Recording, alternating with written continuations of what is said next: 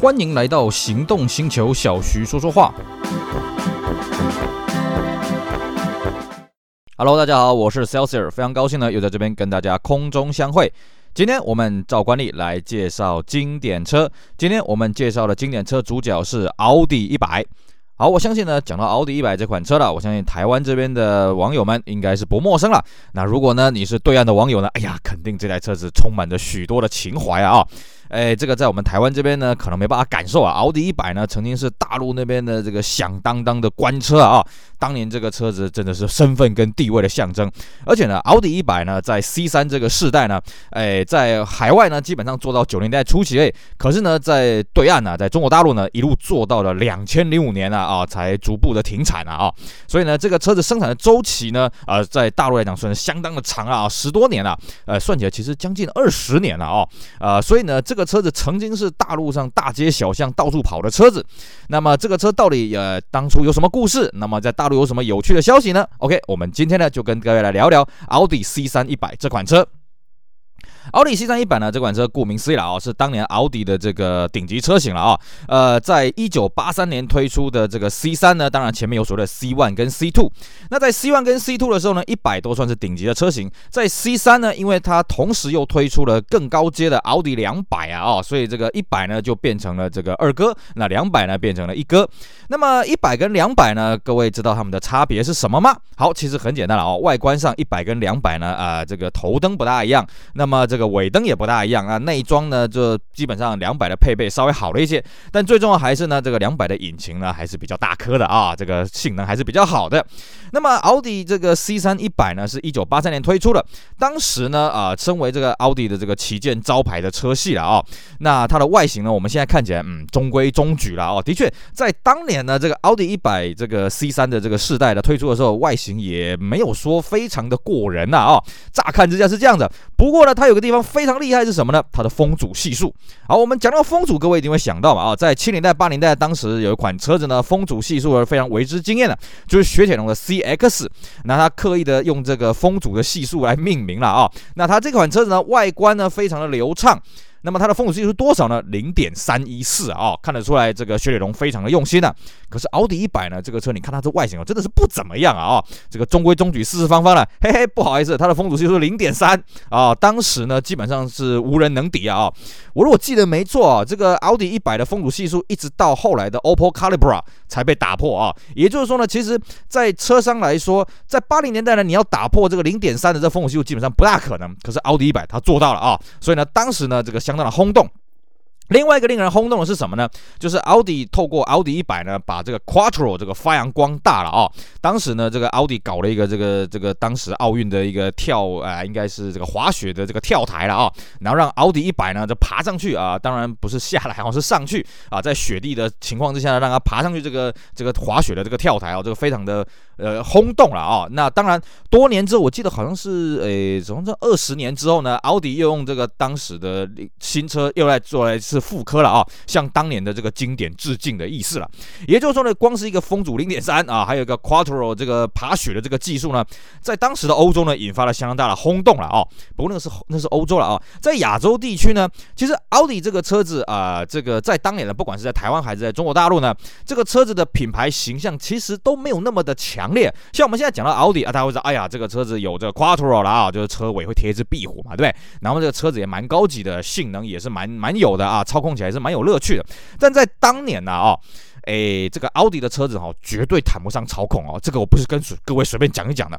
各位觉得不对吧？那个你看奥迪有那个 Quattro 啊，其实各位你如果开过奥迪 C3，你就会了解为什么奥迪一定要推 Quattro，因为 C3 这个车的配重真的是有够差的啊。我开过这个奥迪两百啊，奥迪两百呢本身它基本上啊、呃，这个台湾进的都是两百 Turbo 了啊，就是有涡轮增压的车型啊。那个车子你引擎盖一打开啊，你看到那个引擎的配置，你会傻眼呐、啊。那个引擎是放在哪里啊？放在前轴的前面啊。我相信各位都听过所谓的前中置引擎嘛啊，像这个什么 Infinity 嘛，还有像现在 BMW 嘛哦，都标榜它是这个前中置引擎。那么前中置引擎是什么？就是你引擎基本上放在前轴的后面了，当然不是全部放在前轴的后面了，因为这个挡火墙跟前轴充电的空间没那么大嘛，对不对？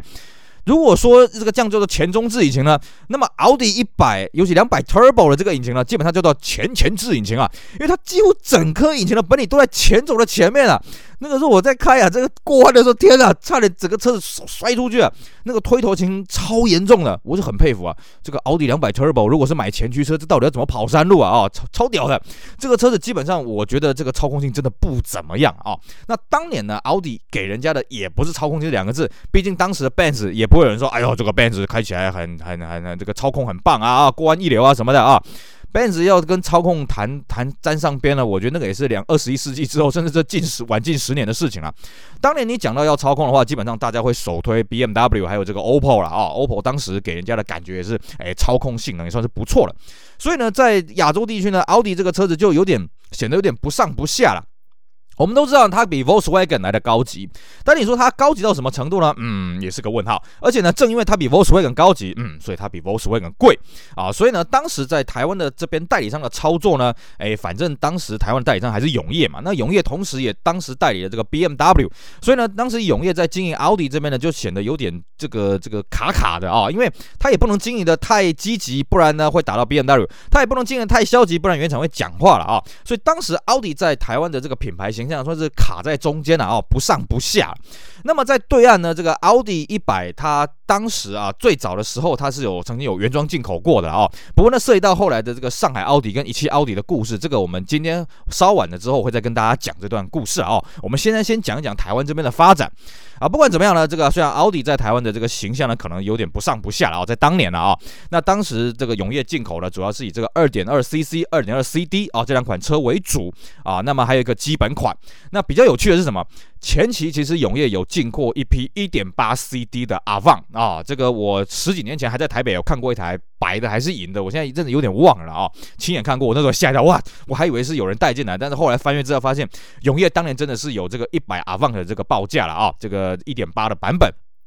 那么前期的奥迪 C3 一百呢，其实在台湾的销量就普普通通啦，因为毕竟它的这个品牌，这个整个品牌的 logo 的定位呢，怪怪的啊。那么主要当年奥迪还是靠这个奥迪八十啊啊，后来奥迪九十啊为这个主主力的销售盘了啊。那么一直到一九八八年小改的时候呢，这个因为永业呢这个代理商对于奥迪一百呢算是有做了一些功夫了啊。那这个协同这个原厂的小改啊，那这次的小改呢，其实改动的幅度不是很大了啊。那怎么去分辨呢？其实很简单啊。那个主要是车门把手了哦，本来呢它是这个外拉式的啊，那在小改的时候改成这个上拉平贴式的啊，据说这样可以改善这个风噪。那么还有就是雨刷背啊也有改，那么这个这个仪表板的。啊安安全带啊，安全带改成可调高低了啊，这是内装比较比较大的一个这个改变了啊。那据原厂的资料是说呢，Quattro 呢有改了哦，多了一个扭力感知的一个差速器。那么在型号方面调整的比较大了哈，原先叫做什么 CC 啊、CD 啊、CS 啊，那改成所谓的二点零一啊、二点二一啊、二点三一啊哦。但这到底是二点二一还是二点三一啊？其实有点争议了。为什么？因为呢它的排气量是两千两百二十六 CC 啊哦，你说这叫二点二还叫二点三呢？但是因为它之前的排气量呢是这个啊两千一百四十四 CC 啊啊，所以这个也是蛮好玩的。到底它这样算二点还算二点三呢？对不对？啊，那么这个在国外呢还多了一个，欧洲还多了一个型号叫一百 S Turbo D 了啊。当然当然在台湾因为这个法规的关系，这个就没有引进了啊。那么值得一提的是，当时永业呢打出了一个宣传是什么？这个车在小改之后呢，永业开始宣传，我们这个车全车镀锌，十年防锈啊，十年保固啊。这个车子这个这个事情呢，在当时的台湾的车界呢，引发一阵的哗然啊！哇，竟然在台湾就有海岛型汽油，你敢推这个十年防锈保固啊？算你厉害了啊！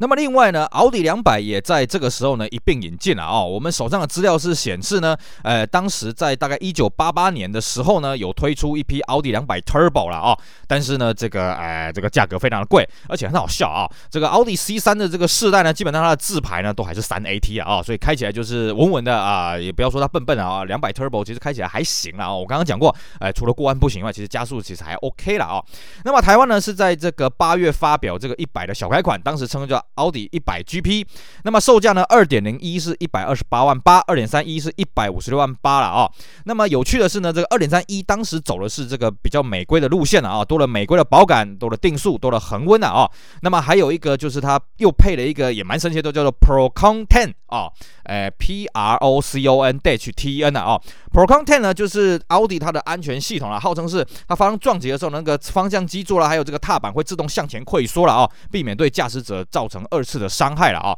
那么在这一批车子出来了之后呢，哎，各位刚刚有听到一个关键字啊，哎，二点三主要走的是美规，哎，聪明的你这时候应该想到，哎，不对啊，当时永业还进了一批很有趣的东西，叫什么？叫做五千 S，而五千 S 又是什么东西啊？其实很简单啊，就是这个美规的奥迪一百。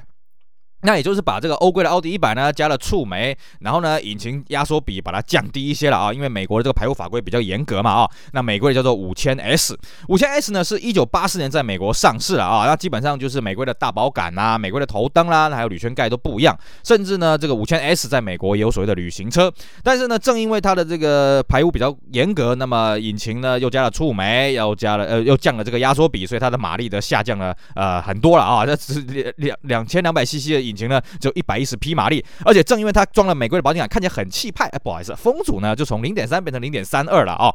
那么台湾呢是基本上在小改之后呢才引进了这个五千 S 啊啊、哦。那当时对永业的说法就很简单，呃，对永业的做法就很简单嘛。反正呢我有这个一百的这个二点零一跟这个二点三一，那你如果觉得二点三一还不够豪华，你可以买这个美规的五千，那五千的配备会更好啊。那比方说它有定速啦，有恒温啦，还有前后扶手啦，然后售价当然也就比较贵了啊、后来这个小改，呃，这个后来美规的这个奥迪五千 S 呢，引擎又扩大到两千三百零九 CC 啊，变成正的这个二点三了啊。那这一批的在台湾的售价呢是一百八十一点九万啊。不过呢，讲到五千 S 呢，各位应该都印象还应该都会想得起另外一件事情啊。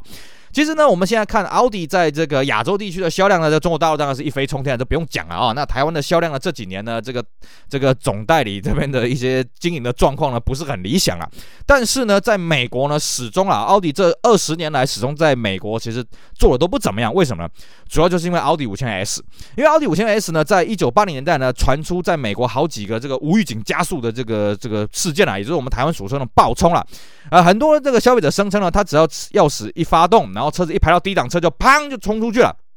那么因为他的投诉案件非常非常多了啊，其实。大家都没办法去证明说这个车到底有没有什么安全性上的缺失，因为基本上车子你一撞了，有些人还 KO 了，那你怎么这个这个证据怎么还在呢？那奥迪原厂也是提了很多证据说我们这个车其实很安全啊，怎么样对没的？后来呢，因为这个消费者的这个负面的这个反弹实在太大了，所以奥迪在美国就决定，好吧，那我们就召回这个加装这个自排的防爆冲的装置。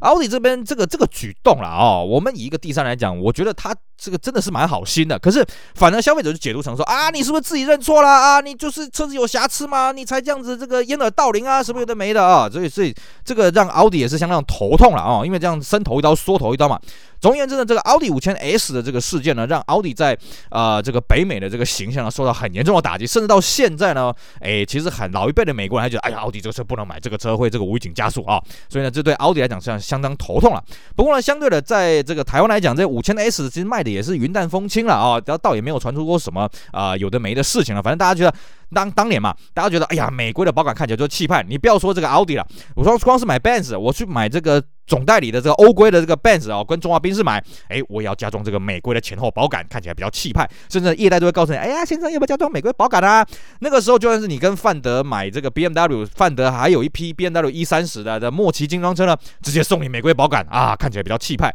所以呢，这批五千 S 虽然呃价格贵了一些，不过呢，哎，也不至于到乏人问津的程度了啊。那么进入九零年代的奥迪 C 三一百呢，其实也到了这个产品的末期了。那台湾这边呢，在最后一批的时候呢，推出了一个叫做一百 CD Comfort 啊，这个 Comfort 是 K 了啊，就是德文的这个 Comfort 舒适的意思了啊。那这一批当然就是所谓的末期精装车了啊。车身呢比奥迪一百稍微长一点，而且它的尾灯呢也是一条这个呃这个这个红色的尾灯。呃，讲精准一点啦，其实看起来就很像对岸版的这个奥迪的后期那个红色的尾灯了啊。那么我觉得应该是一模一样啊。那么还有就是说呢，它配备当然比较好，它增加了大柄的铝圈，然后呢真皮方向盘，全车镀铬饰条，还有这个多了这个核桃木了啊。重点是什么呢？它售价大幅的下降啊，二点零的入门版呢降到这一百二十二万九，二点三呢从原本的一百五十六万降到一百三十四万了啊。不过比较可惜的是，这个最后一批呢还是三速自排了啊。但是因为这些配备其实相当的超值啊。啊，再加上当时的 W 一二四呢，其实也走到这个产品的中后期了，所以这批一百 CD Comfort 其实啊，在临去秋波之前卖的还算是不错。那之后呢，就由这个奥迪的这个 C4 的一百来取代掉了啊。那同一时间呢，这个各位会说，那奥迪两百呢？我们刚刚讲啊，奥迪两百在一九八八年引进的啊，引进了一批，但是因为售价真的太贵了啊，当时引进的是两百 Turbo 前驱版本啊，售价是两百三十七万九台币了啊。那这个卖的其实不是很好，所以据说也只有一九八八年这一批而已，之后奥迪两百也就没有再引进了了啊。好，以上呢是这个奥迪一百啊 C 三这个世代在台湾的故事。那我们从今天的一开始就跟各位讲到这个奥迪在 C 三的这个世代呢，在大陆开始进行了这个生产，而且并且呢，呃，深植人心了啊，变成一个官车了啊。那它的故事是怎么样呢？今天可能时间的关系呢，没办法讲得很细了啊。我们这边跟大家做个梗概。相信呢，各位如果啊、你在十几年前、二十几年前有去过大陆的话呢，你一定看过奥迪一百，甚至还看过很多奥迪一百挂着一汽的标这种变种的车型呢，在路上跑来跑去啊、哦。其实呢，这个奥迪一百呢，之所以在大陆会深植人心，除了官车以外呢，那么大陆那边的这个生产的车型呢，也走入了民间，也做过那种基本的车型了啊、那具体的故事流变呢，大概是这个样子啊、其实呢，在很早以前呢，这个大陆的这个官车叫做红旗啊啊。那红旗这个车子其实它出来的时间很久了啊，所以老是被批评说什么，哎呀，这个车太耗油啦，啊，这个技术不够啦什么。当然，这个一汽这边呢，也算是啊，就是做红旗的这个这个这个制造厂了啊。一汽他这边也觉得，哎呀，对，我们想办法改型。可是毕竟这个技术平台真的是很老了了啊。那要改型最快的方法是什么呢？那我们再引进这个国外的新进的技术进来吧。所以呢，当时一汽就去找这些这个海外地区的这个欧美地区的这些车厂呢，来研究一下啊。当时其实他们。做了很多努力了啊，包括他们也有像这个尼桑啊，也有像这个克莱斯勒啦，也有像 Benz 啦啊，所以当时啊，在八零代后期的时候，其实一汽还组装过一批的这个 W 一二三，还有 W 一二三加长型的这个 Benz 啦啊，那这批车子呢也是相当的有趣啊，因为我们有试着把这个车身号码、这底盘号码拿去查啊，在德国银行资料是查不到资料，也不知道为什么。好，回归正题啊，最早呢，一汽是希望跟克莱斯勒合作，因为他们看到这个艾科卡啊，哦，把这个克莱斯勒这个起死回生啊，什么，哎呀，这个真的是值得典范了，所以一汽呢一开始先去。跟这个克莱斯勒买下了这个四八八引擎的这个生产的技术，还有这个生产线，都把它买下来了。然后呢，顺理成章呢，一汽就觉得，哎呀，那我们应该把这个克莱斯勒车子拿来取代红旗嘛。所以他们最早其实是希望去生产这个克莱斯勒。那克莱斯勒当时呢，他们相中的车型据说是这个 Dodge 六百啊。不过呢，这时候呢，这个克莱斯勒端呢就有点取巧，想说啊，好吧，你都已经买了引擎了嘛，哈哈哈，你不来跟我这个买车型，你也不能生产别的车子。所以据说当时克莱斯勒开了一个条件呢，相当的严苛了，那一汽才答应不下去。反观呢，同一时间在上海这边啊，各位呃呃，可能台湾这边的车友比较不了解了啊，上海这边呢，当时跟 Volkswagen 已经谈得如火如荼了啊，因为这个在一九八三年呢就初步达成共识，要在上海做这个 Volkswagen，那么到一九八五年呢就正式。成立了所谓的这个上海大众汽车股份有限公司，所以呢，对于当时奥迪的这个东西，因为奥迪毕竟也是这个 Volkswagen 集团下面的一员嘛，对不对？最早据说了哈，是由这个上汽跟一汽都一起生产这个奥迪 C3 一百来准备取代这个红旗。那么当时呢，他们就分别试组装了各自试组，前面几年在一九八五年、一九八六年各自试组装了一批了啊。那么反应也说是不错，因为这一批呢就是这等于是 CKD 散件进口了。那后来呢，因为据说啊有个说法这样讲啊，就是说，哎。奥迪原厂觉得上海这边呢比较适合去做 Volkswagen 啊，然后他们比较希望跟一汽这边合作，所以最后呢是这个 VAG 集团呢跟一汽这边签约。那么签约了之后呢，就是说 OK，那你既然买了这个克莱斯勒四八八引擎的这个生产线，那没关系，那我们这个奥迪一百呢就让你这个生产这个车壳，但是配的是这克莱斯勒这个引擎啊，就这样搞出来这个一汽奥迪的一百了啊，然后配的是克莱斯勒二点二，当时的型号叫做 CA 七二二零了啊，算是相当的有趣。